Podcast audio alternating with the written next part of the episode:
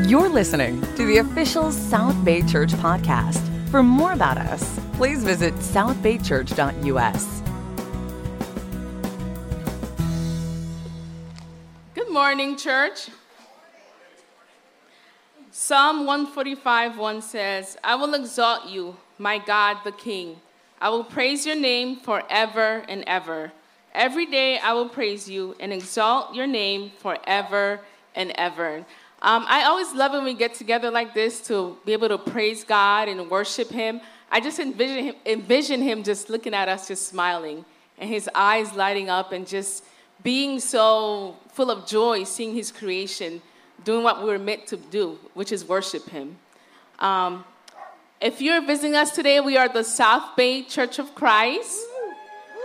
We are just a group of imperfect people striving to love God and to love people. And now John Wick have a few things he has to say. I gotta say, it is the off-brand Walmart Wish version of John Wick. It is. I asked, I asked people what, what they thought I was, and I got about five different answers involving Loki, um, something from Harry Potter, and then I can't remember what else, but amen. In any case, welcome everybody. It's great to see everybody. How you guys doing this morning? Good, hopefully? Amazing worship, yes? It's pretty encouraging. So we have a theme for our uh, Harvest Fest 2022. Our theme for this year is the way. Uh, in John 14, 6, Jesus answered in somewhat of a polarizing and bold statement I am the way, the truth, and the life. No one comes to the Father except through me. Now, I don't know about you, but before the GPS era, we had the Thomas guides. Remember the Thomas guides? And more often than not, when I was a young driver, I'd have to pull over to a gas station and try to find my way, as it were, because, you know, we didn't have the courtesy of a smartphone every 0.5 seconds. It's encouraging that same vein to know that Jesus is our spiritual GPS in a sense, that he's highlighted and clearly shown the way for us to be able to worship and serve God. Amen? I'm going to pray for service uh, shortly. And then after that, our very own Mike and Rachel Dunson. Yes, you, you, can, you can clap them up.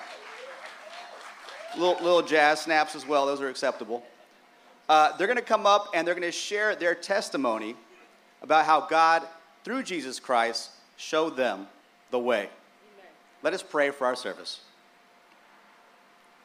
Father God, we thank you so much for loving us the way that you do.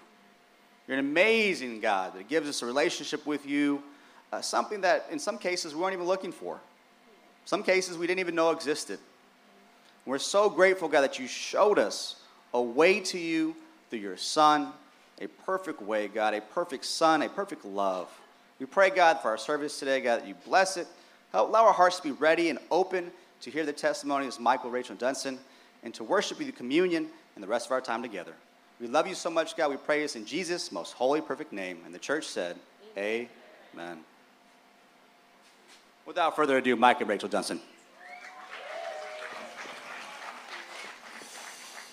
Morning, ladies and gentlemen. Good morning, family. As it was mentioned, I am Mike. And I'm Rachel. And we are the Dunsons, and uh, we're going to uh, share a little bit about our testimony. I think this is actually my first time sharing anything about my testimony, um, so please bear with me. Um, I do want to have a couple scriptures to share. Uh, the first one is just to kind of set the tone here. Um, in Isaiah chapter 30, verse 21, it says, Whether you turn to the right or to the left, your ears will hear a voice behind you saying, This is the way, walk in it. This is the way, walk in it. And I would say that I've probably heard that voice so many times growing up, but I never listened to it. this is the way, walk in it. You know, I didn't have a hard life growing up. Uh, to be honest, it was, I guess, from my perspective, pretty normal. Um, I didn't have hard drugs. I, you know, I didn't go to jail. I, I didn't even break a bone, you know, and so you can imagine, uh, you know, um, just, you know, a black kid living in LA, you know, that was, that was kind of my normal, like, upbringing. Um, it was a single family home, And it wasn't like I didn't know my dad. You know, he was he lived in Hawthorne. I spent time with him on the summers for a couple weeks, but uh, my mom and my dad just never got married, and so um, I lived with her for most of my life uh, with my sister. And we grew up. You know, my mom was very devout. We grew up going to church all the time, and so I would say that from an outside perspective, I probably was doing okay you know, from an outward perspective. But on the inside, I, I, was, I was definitely dead. I was definitely rotten. And, you know, I had the usual sins of the youth. um, lust was a big part of my life, pornography was a big part of my life. I remember, you know, just being with my friends, stealing baseball cards and basketball cards and candy and gum and anything that we can kind of steal, you know just growing up just because we wanted to do it. Um, I was a sailor mouth. Probably got it from my dad. Um, you know, and again, these were sort of like kind of a normal thing for me, you know. But, you know, went to church every Sunday. Make sure, you know, I, I had my, my prayer. Uh, mom would read Bible to me, you know, on the weekdays. Never really read the Bible myself. And so I, I basically had a pretty religious upbringing. Nothing transformative, um, no real conviction, but I had the outward life, you know. I would say there's a couple things that really began to help me have a paradigm shift in terms of how I should be living. Uh, one was the idea of mortality. You know, I remember being in, in grade school actually and there was a kid in my class named Otto, and you know the teacher always say, "Hey, don't lean back on the chair." And I guess he was leaning back on the chair. He fell down, hit his head, and he died. I, remember that was really the first time in my life. I, I mean, I remember being in school, seeing the ambulance come, and yeah, you know, kid died. Um, there was another time, not too far off, we were playing basketball with some of my friends, and you know, the ball went in the street, and the kid went out to get the basketball, car hit the kid. You know, I'm seeing shoes everywhere. I'm literally seeing blood coming out of his skull, um, and he passed away. And again, a, a family friend of mine um, was shot. You know, I remember seeing him probably not that long before, and you know, uh, more like we call them cousins, but you know, they were more family friends, but they're very close to my mom. And I remember going to the funeral, and that was the first time in my life that I actually saw a dead body. You know, and I was probably a teenager, but I think these things kind of began to sort of wear on me and just make me think, you know what, there's there's mortality here. You know, we're gonna die. And, and these were kind of like senseless deaths. Like they didn't have to happen, you know. Um, but I didn't really take God seriously. You know, I knew that one day I would die, but I, I just, again, you're 15, 16, 17, 18, you know, you, you think you have the whole world ahead of you. Hey, I have this religious life on the outside. I'm good, right? I didn't really take God seriously until I went to college.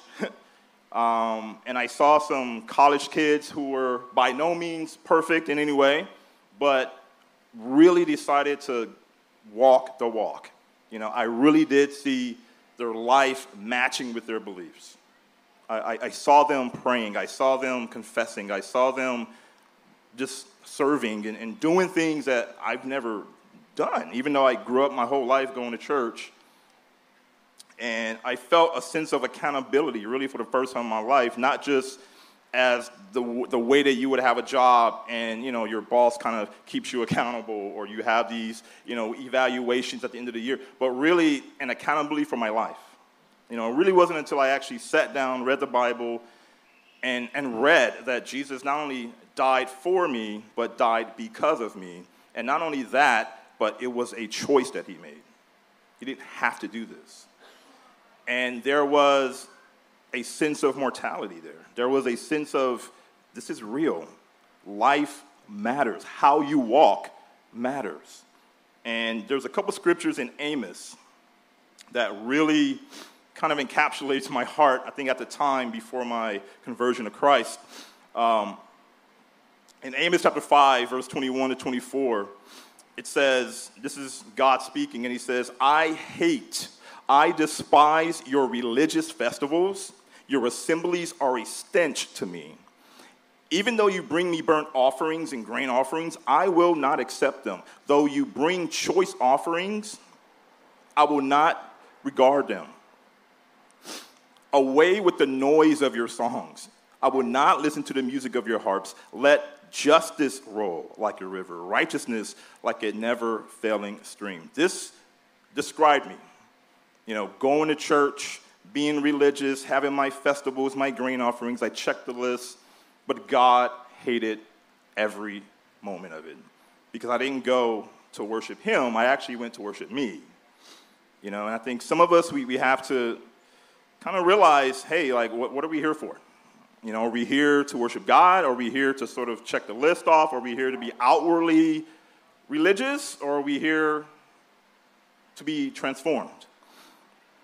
You know, it was the, really the first time in my life, um, even years after I became a disciple, that I realized that religion was actually something I made up.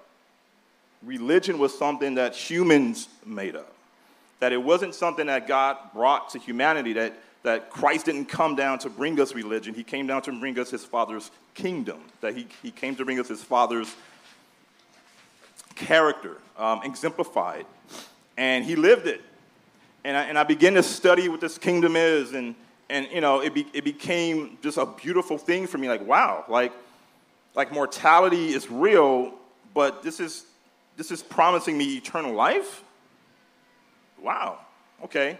Like, I can actually change my heart. I don't have to just pretend to be on the outside good. I can actually be good on the inside. Like, how is that possible? Right? How do I stop the, the, the embarrassing sins? You know, how, how do I stop the, the pornography? How do I stop the, the, the cussing? How do, I, how do I stop being religious? It's through the Son.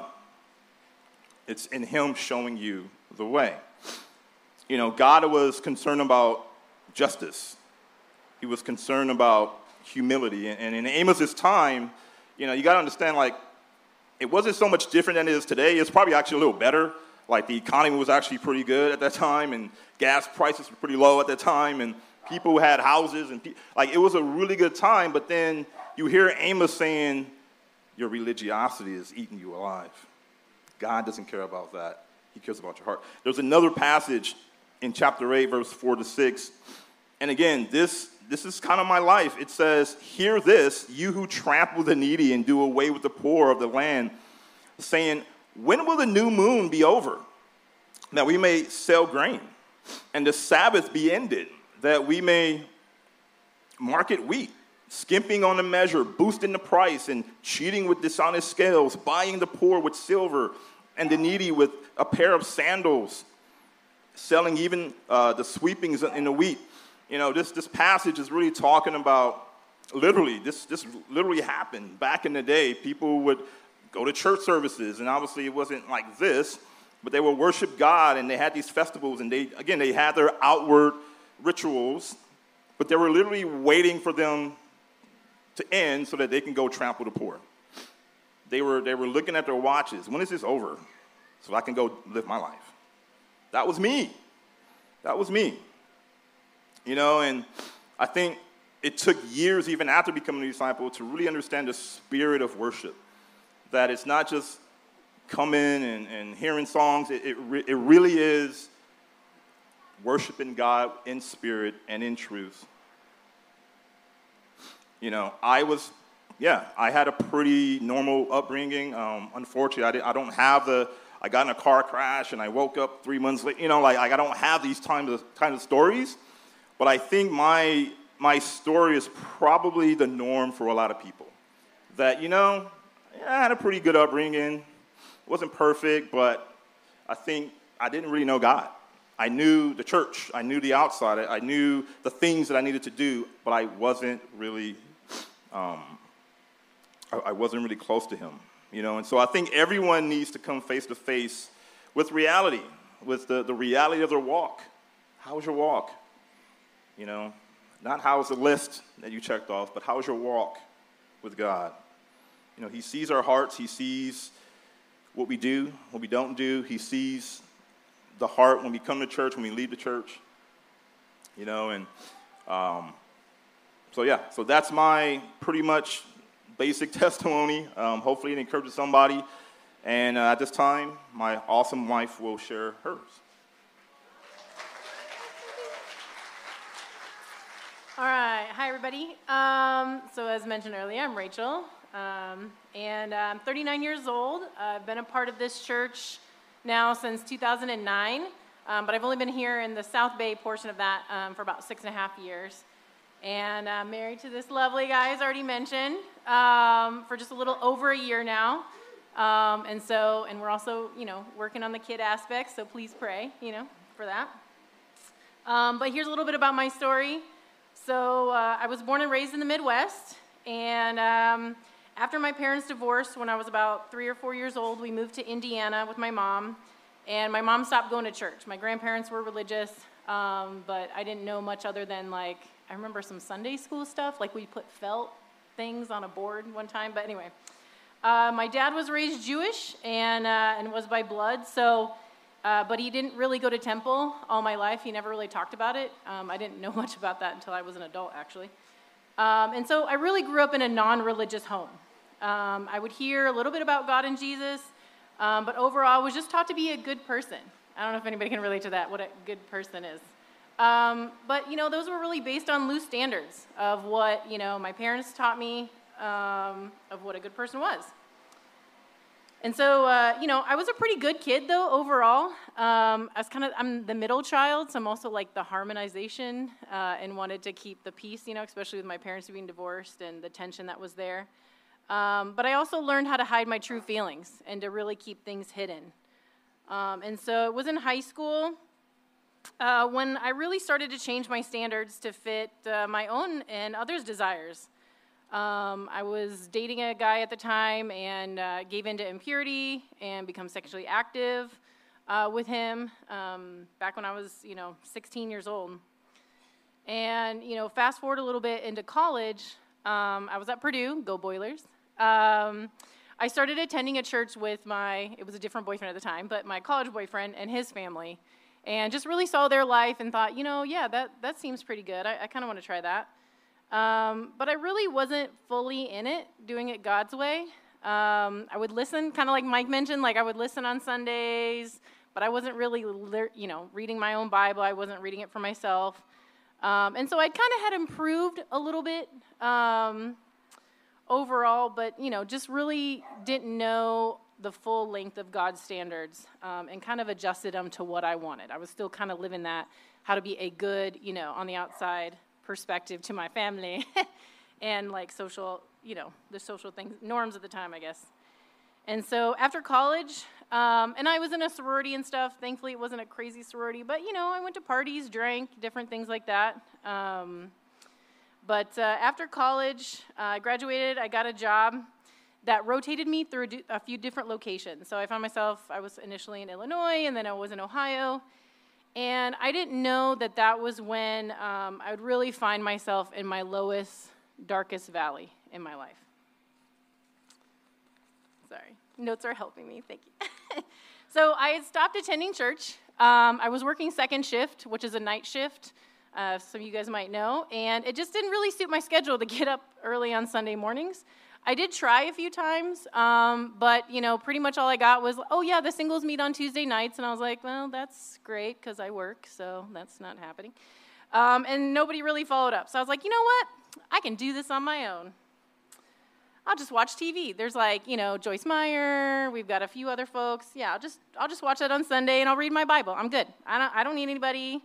Um, also, something I didn't mention. So where I moved to Ohio, I had no family over there. I did have one friend um, that was nice. But, um, you know, she wasn't religious either. So I didn't really need the fellowship or a building or, a you know, I was like, I don't need a church building. Like, I'll be fine. I don't know if anybody can relate to that. So, um, but yeah, after that close friend moved away, um, I really found myself, um, it was honestly in a job that I hated.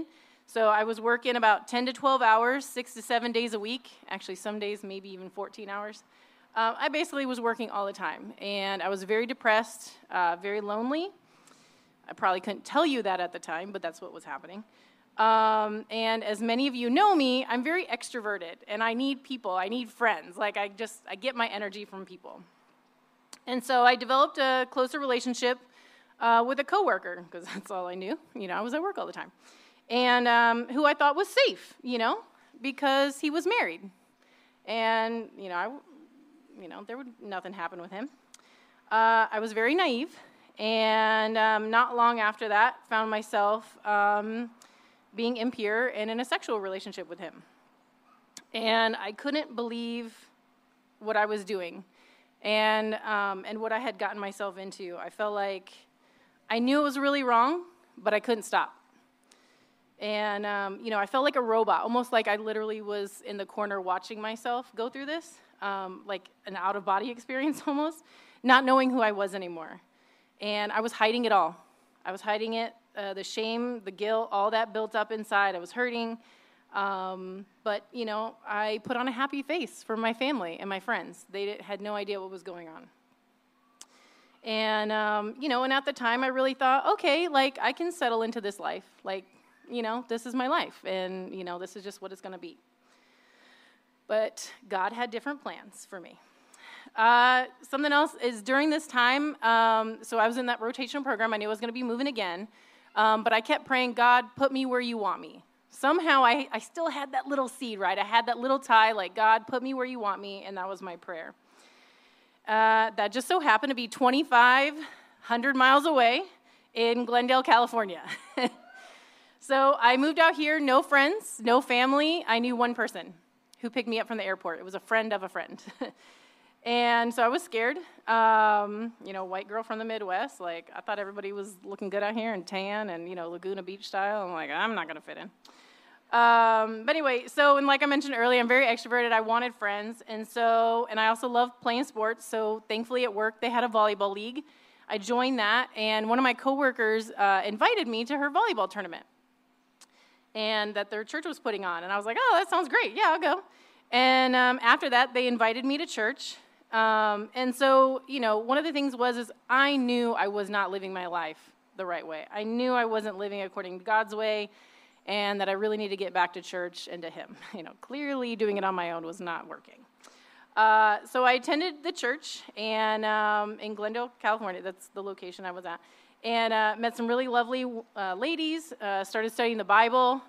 Um, I actually thought I was getting into a study group, and then I was like, "Why are the questions directed at me?" But you know, but my friend was amazing. She helped to clarify what was going on, and um, you know, and it it's amazing because the relationships I built in that group of women studying the Bible, I felt so safe. I literally was sharing things I had never told to anyone, not even my best friend. You know, those relationships I was in, the hurt, you know, the loneliness, all that. And uh, and so, you know, I kept studying the Bible. And that's when I made the decision that, you know what, I wanted to adopt God's way. I wanted to live by His standards, not make up my own, that were going to change depending on my situation and my emotions and whatever else. I wanted His standards and to truly this time make Lord Jesus, uh, make Jesus Lord of my life, like completely Lord of over my life. And so I made the decision. I got baptized September 6, 2009. Um, so it's a little more than 13 years ago. Yeah, and, uh, and of course, I would love to say it's all been high since then, you know. Um, but, you know, there's going to be challenges that we go through. I mean, actually, the scriptures talk about, Jesus talks about how we're going to go through challenges in this life. And, uh, and so even after that, you know, I was laid off and I went through some different heartaches. Um, you know, my plan when I was younger was like, okay, I'm going to be married by I'm 28. And then, you know, college degree, okay, that's out of the way. Career, yes, married by 28, start having kids by 30 you know, all this kind of stuff, right? I don't know, any of the women out there that can relate? Uh, yeah. And, uh, but, you know, again, God has some different plans. Um, and so, you know, I was single for much longer than what I, I had originally planned. Um, but this time, though, I had Jesus to lean on, I had God's standards, and I had amazing fellowship of people around me that really helped to, to hold me up. And, um, and just even the hope that that brings and the hope that He brings. So, you know, even on a daily basis, choosing God over and over and over again, saying, you know what, if if I don't get what I want, right, what my plan was, then, you know, you are enough. And that's going to be enough for me. And so, you know, God has blessed that. And uh, of course, you know, as, sorry about that. Um, you know, as I've already mentioned, like, so now, you know, I just got married to this amazing man up here. And, um, you know, and so now I'm doing much more, you know, much better spiritually. I'm more spiritually healthy, you know, but just not spiritually, like emotionally, physically. And I know that I have God's best for me. And so, you know, I just want to encourage you guys like, it doesn't always look like what we plan or what we want. Um, but really, God's way is so much better. Like, I think about, you know, if I would have stuck with any of those past choices I had made, wow, I don't even know where I would have been. I probably would not have recognized who I am. And so now I am more the person who I was always meant to be than what I ever was before. And so, and I've got to visit places all the world. I've been to Africa, Thailand, you know, met people, amazing people. And so just being in, you know, in God's kingdom and in his, you know, love. Um, and then that was also the other big thing is really getting to truly know God and his voice. Kind of like Mike mentioned, like now I can hear his voice uh, and know that that's Him and uh, just have that one on one personal relationship with Him. So thank you guys for letting me share.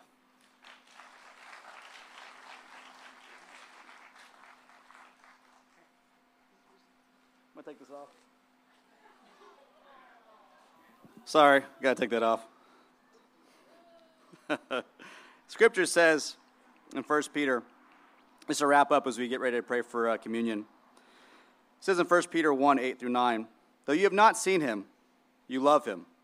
And even though you do not see him now, you believe in him and are filled with an inexpressible and glorious joy. For you are receiving the end result of your faith, the salvation of your souls. As you can hear from the testimonies, there's an underlying joy, isn't there? When you choose God's way, when you give Him an opportunity to work powerfully in your life, the miracles that ensue thereafter. As we take communion, let us celebrate that joy. And if you have not yet experienced that joy, there's ample opportunity to do so. Uh, probably a friend here that you can meet and have a great conversation with. Let us pray for communion. We thank you, Lord, for your Son that died on a cross, for a body that was broken, for a blood that was shed that allows us to have testimonies, allows us to have stories of changed lives that only you could do. That bridge from God to man is finally put in place through your Son. We thank you, God, for the love that you've shown us through him. Help us this morning, as we take communion to connect with you on a deep, intimate level. And thank you, God, for showing us the way. We love you. Pray in Jesus' name. Amen. Thanks for listening to the South Bay Church podcast. For other sermons, videos, upcoming events, and more about our church, please visit southbaychurch.us.